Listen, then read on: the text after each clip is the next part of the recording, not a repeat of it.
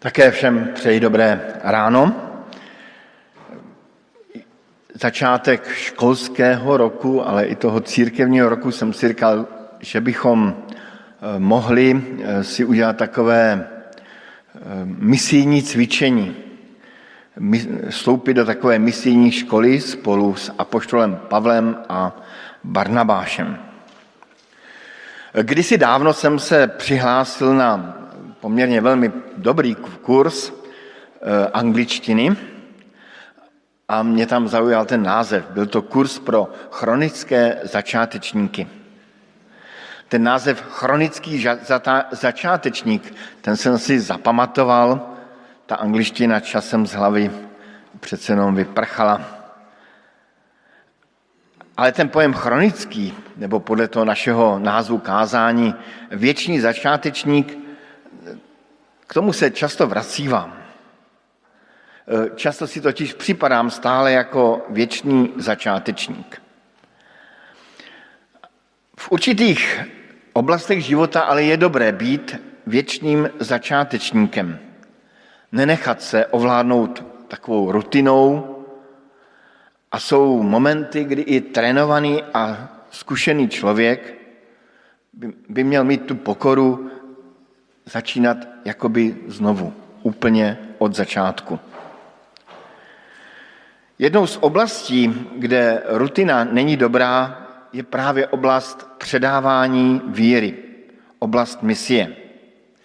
Tady je dobré začínat znovu a znovu, protože lidé se mění, okolnosti se mění, společnost se mění. A tak nezbývá, než jakoby začínat každý den nebo každý příběh takového předávání víry znovu. Přečený příběh ze skutků apoštolských je popisem duchovní práce dvou profesionálních misionářů, kteří byli na svou cestu vyslání církví i duchem božím. Čteme o tom na začátku 13. kapitoly. Doporučuji si celou 13. kapitolu přečíst dnes odpoledne. No a my budeme sledovat, jaké nečekané situace jim pán Bůh připravil na té cestě. Jak byli nuceni jakoby znovu a znovu začínat. A přál bych si, aby ten příběh dvou apoštolů nás pozbudil znovu a znovu začínat a nevzdávat to. To mně připadá, že je i takový hlavní message toho kázání, což vy, eh, jako jsem nyní prozradil dopředu. Mapu první misijní cesty najdeme z pravidla ve svých biblích, ale pro zajímavost aspoň ji eh, nechám vysvětit. Ty příběhy, které jsme dnes četli a slyšeli, se odehrávaly v dnešním Turecku. Dodnes ty města eh, existují. A náš příběh začíná v Ikony, to je to první město v Malé Ázii, tam úplně nahoře, nejsevernější, na té severní, eh, na té červené cestě. V Ikonii začali Pavel i Barnabáš podle svého zvyku, podle své jakési rutiny v židovské synagoze. Zřejmě se v okruhu synagogy scházeli nejenom židé, ale i pohané, tedy řekové. A zřejmě očekávaně narazili na odpor té části židů, kteří evangelium nepřijali. A nebylo to poprvé. Dokonce tam čteme, že oba apoštolové způsobili rozdělení v celém městě. A to bylo takové město, které bylo centrem té oblasti. Když se podíváme z té minulosti do dneška, tak my dnes žijeme v rozdělené společnosti. Společnost v dnešní době mi připomíná dort, rozřezaný na různé směry. A věřím, že mnozí z nás, a snad všichni toužíme potom, abychom byli jako společnost nějak sjednocení, přemostěni, aby, abychom nebyli tak rozděleni. Přáli bychom si, aby křesťané byli takovým tmelem lásky a porozumění. A najednou v našem příběhu čteme, že ti misionáři tím evangeliem tu společnost nejenom nespojili, ale oni přidali svoje rozdělení. Rozdělili to město na dvě části. A to je možné dobré si připomenout, že zvěstování Evangelia Ježíše Krista i na bázi osobní, i, i při nějaké větší příležitosti může narazit na odpor.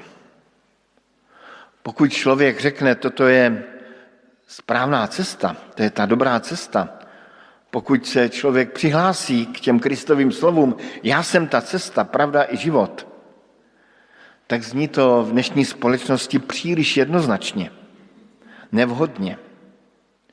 Protože přece každý máme svou cestu a nikdo nemá právo tvrdit, že je jenom jedna cesta.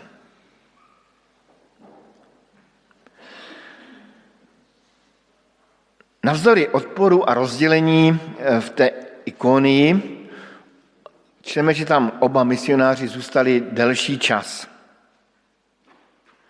Doslova do chvíle, než je vyhnali násilím. A oni ten čas využili k tomu, aby dál vyprávěli o Ježíš, Ježíši Kristu.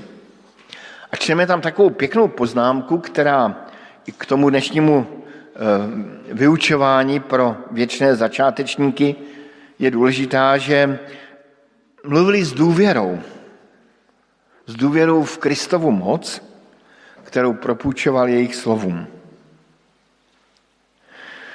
My dnes často hledáme způsoby, formy, jak sofistikovaně předávat evangelium, hledáme slova, vhodný jazyk, ale způsob služby Pavla a Barnabáše je popsán tak, že důvěřovali tomu, že Kristova moc je s nimi. A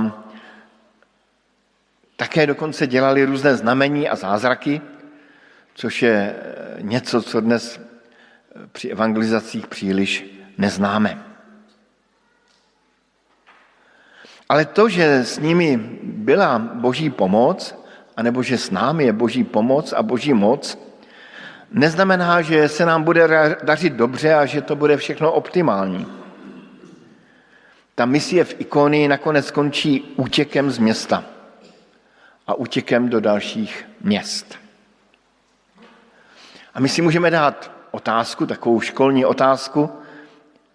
Byla to úspěšná mise? Jakou bychom asi dnes dali apoštolům zpětnou vazbu? Nepřehnali jste to trochu? Možná jste byli moc radikální? Co mohli udělat lépe? Možná bychom použili ta pověstná slova, bylo to dobré, ale, a teďka už si něco můžeme doplnit. Rozhodující je boží pohled na věc, a lidsky se nám může zdát jejich mise jako ne zcela zvládnutá, ale ten boží pohled byl zřejmě jiný. Není tam zmiňován přímo, ale, ale není tam nic ani záporného. Prostě tak to chodí, když člověk se dá na cestu misie. A pojďme tím příběhem misijním dál a Učme se z toho příběhu něco do našich snah o misii. Učedníci utekli z Ikónie do dalšího města, které se jmenovalo Listra. Zde začali svoje působení zcela jinak než v předchozím městě. Bylo to menší město a zřejmě tam nebyla ani synagoga. A s ní ani živé povědomí o Bohu a o židovském národu. Žili zde zřejmě především pohané. A pošel Pavel a Barnabáš začali takovým um, mocným, silným činem, uzdravili tam chromého člověka. A my bychom asi očekávali, že po takovém činu vzbudí v lidech úžas a lidé začnou se zajímat o evangelium, o to, co se stalo, jaká moc to byla. Ale misionářský čin Pavla a Barnabáše naopak uvedl do pozemu, do pohybu pozemskou víru eh, těch obyvatel toho města Listra. Způsobil duchovní probuzení, ale nikoli ve vzývání jednoho Boha v poznání Pána Ježíše Krista, ale ve vzývání pohanských bohů. Dokonce to bylo tak, že začali považovat eh, Pavla za Hermese, jednoho tedy z bohů, a Zea za Barnaba, eh, ne, Barnabáše za Zea. Eh, pikantní pro mě byla taková úsměvná zmínka, že se k oběma misionářům, že k oběma misionářům přivedli ověnčeného býka. Já jsem tedy e, e, si nemohl odpustit a hledal jsem na internetu nějakého pěkného ověnčeného býka. E, našel jsem krávu, takže bude to kráva. Tedy. Ale přiznávám se, že jako dítě jsem tento příběh měl ohromně rád a pamatuju si, jak jsem se v nedělní besídce, tedy ve vyučování pro děti, pro malé děti, tomuto příběhu ohromně smál. Představoval jsem si toho Pavla, jak tam stojí nešťastně před tím bíkem se spoustou květin. A, a oni byli opravdu zoufalí. To je potřeba e, říci, že, že zoufalí byli. Čteme tam, že roztrhli svoje oblečení a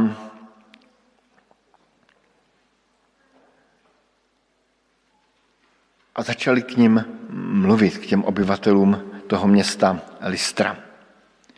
Ehm, nám se to ehm, v životě může stát také, že, že někdy se snažíme o nějakou misijní práci a, a výsledkem je spíše um, něco opačného. Vzpomínám si, jak po jedné mé misijní snaze mi jeden pán říkal, tak jste mě jenom ubezpečil, že tam moje cesta, pohanská cesta, je ta správná cesta. Tou vaší tedy nepůjdu. Ehm, nebo vám jiní řeknou, že, že nepotřebují vlastně toho vašeho Boha. Vzpomínám si na jednoho chlapce, který nám na takovém misijním ehm, oddíle ehm, říkal, že, že nechce chodit na ty naše duchovní programy, protože mu to nedělá dobře. To bylo taky takové zajímavé. A tak apoštolové roztrhli svá roucha a, a snažili se situaci uklidnit. A tam je velmi pěkné to takové mini kázání, které tam máme zaznamenané. Tam je dobré si všimnout, že přece jenom volili slova úplně jiná, než když mluvili k židům nedovolávali se na písmo svaté, na starý zákon a odkazovali se na to, co se tak eh, nazývá přirozené boží zjevení, že tedy pán Bůh k ním přece mluví eh, jinak, že dal národům svobodu, eh, že dává déšť, úrodu i pokrm. A potom tam zmiňuje ještě jednu věc, a u té bych se zastavil, zmiňuje, že pán Bůh dává radost. My dnes ve střední Evropě 21. století zdaleka neprožíváme takovou závislost na počasí a na úrodě, i když možná v posledních letech trošku ano, ale, ale je to přece jenom jiné než v té době v tom městě Listra. Proto bych právě z toho proslovu Pavla připomenul tu radost. Že zmiňuje, že radost je něco, čím pán Bůh dává o sobě vědět. Radost, pocit radosti je, je dar od Pána Boha. Dokonce můžeme říct, že je i cílem víry. Teď Kristus říká učedníkům, to jsem vám pověděl, aby moje radost byla ve vás a vaše radost, aby byla plná. I v běžném hovoru, když se tak bavíme s lidma, tak vám často lidé řeknou větu, dostal jsem radost. Dostal jsem radost. Tedy byla mi jakoby někým od někud darována radost. A tak věřící i nevěřící jakoby podvědomně přiznávají, že radost je vzácný boží dar, kterým se nám pán Bůh zjevuje a připomíná. C.S. Lewis ve svém životopise používá zvláštní pojem šípy radosti. Že pán Bůh vysílal do jeho života, do jeho srdce šípy radosti. A ta radost, která se ho v určitých chvílích zmocnila, nebyla vypůsobena nějakým vnějším stimulem, tím, že si koupil zmrzlinu nebo tím, že ho políbila nějaká žena. Ta radost prostě najednou přišla. Zjevila se v jeho srdci. Říkává se často, že pán Bůh přitahuje lidi skrze utrpení a, a jo, můžeme s tím souhlasit, ale tady je jakoby podčárknuto, že pán Bůh sobě přitahuje i skrze radost. Radost dává tušit, že existuje ještě něco krásnějšího a úžasnějšího. A podstatou společenství s Pánem Bohem zřejmě nebude jen láska, ale i radost. Úplná a vrchovatá. To je něco, co, co, co nás láká, co mě třeba osobně láká. A mám za to, že i v našich rozhovorech o Pánu Bohu, v rozhovorech, které vedeme s našimi přáteli, sousedy, ve škole, eh, na ulici, můžeme lidé z vás, můžeme lidi zvát k radosti. A tím může být i tento příběh inspirativní pro nás. My se vraťme k tomu, do, do té e, listry a ta misie nakonec skončí e, opět nárazem na odpor židů, kteří mezi tím přišli z ikonie a popudili, nahovorili zástupy. A nakonec celé zhromáždění začalo házet po Pavlovi kameni. Zástupce domníval, že je Pavel smrtelně raněn a toho zřejmě zachránilo. A my můžeme jenom žasnout nad tím, jak neskutečně snadno se dají manipulovat davy. Jeden den ty davy vidí v apoštolech bohy, chtějí jim obětovat býka a druhý den chtějí své bohy ukamenovat. Příběhy se stále opakují. A tady se můžeme znovu ptát, jak ta mise vlastně dopadla, jak bychom zhodnotili eh, tuto misi v tom městě Listra. Ehm, jakou bychom dali zpětnou vazbu ehm, Pavlovi a Barnabášovi? Zbudili u obyvatel víru, ale spíše víru pohanskou. Nakonec se všechno proti ním obrátilo a zřejmě tam ale několik lidí uvěřilo. Co mohli udělat lépe? A zase se nemohu ubránit dojmu, že prostě taková je misijní práce. Nikdy se nedaří, i když zase i tady věřím, že duch boží byl s Pavlem i Barnabášem. A možná, že ten zdánlivý nezdar byl v božích očích spíše zdarem. Asi bychom mohli mm, si připomínat různé příběhy o o neúspěšných misích, které se zdánlivě zdály neúspěšný, ale nakonec zpětně viděno třeba z delšího časového odstupu ty misie byly úspěšné. A naši dva misionáři se nenechali odradit. Ani rozpačitým výsledkem, ani pronásledováním, A příběh pokračuje dál a pokračuje v městě Derbe. A tam už máme jenom krátkou zmínku, že tam dílo Evangelia šlo jakoby bez problémů. Čteme tam, že kázali dobrou zprávu, tedy Evangelium o boží lásce a mnoho lidí tam uvěřilo. Konečně eh, misie proběhla bez těžkých situací.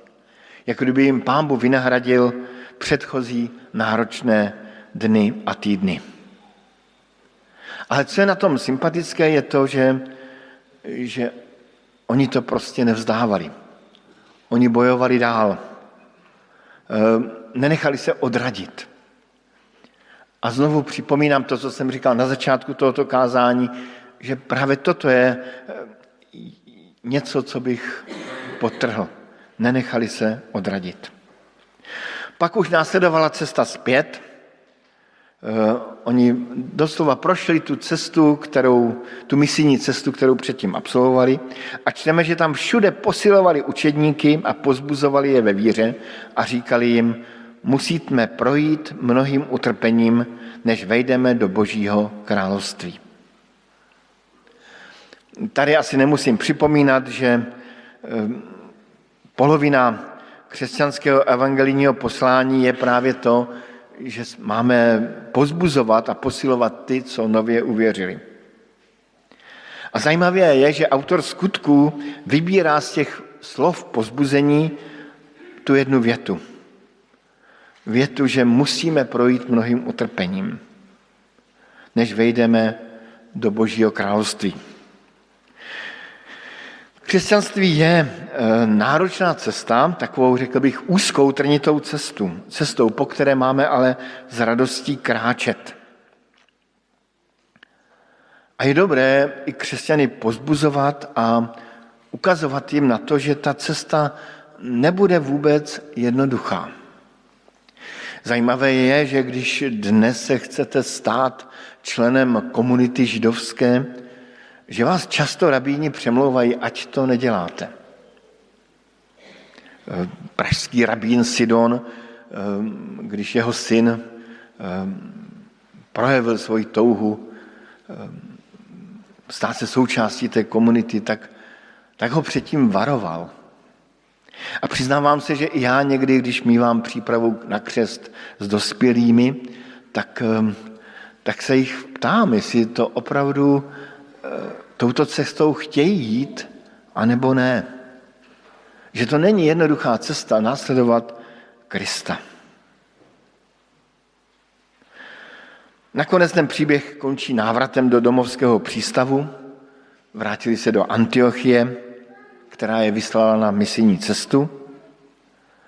A tam jim vyprávěli o tom, že pro ně byl ten největší zážitek, že mnoho pohanů uvěřilo v Krista. Ale to je jiný příběh. Ehm, tím končí ta první misijní cesta apoštola Pavla. My jsme dneska probrali její druhou část. Tu první část eh, si doporučuji přečtěte dnes, je zapsána v té 13. kapitole.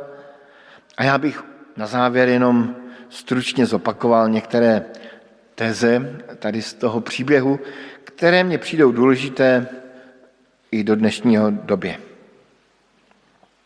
Do dnešní doby. To první, že misijní práce je práce stálých a nových začátků. Že jsme opravdu začátečníci, jako kdyby se to učíme znovu a znovu a je to tak dobře. To druhé, na misijním poli se nemusí zdánlivě dařit. Můžeme narazit na nepochopení a odpor, ale to nás nemá odradit. To třetí, nezapomínejme lidem připomínat radost jako dar a znamení od Pána Boha. To poslední, mluvme s lidmi vážně o křesťanské cestě, o tom, že cesta následování Pána Ježíše Krista je cesta náročná, ale stojí za to.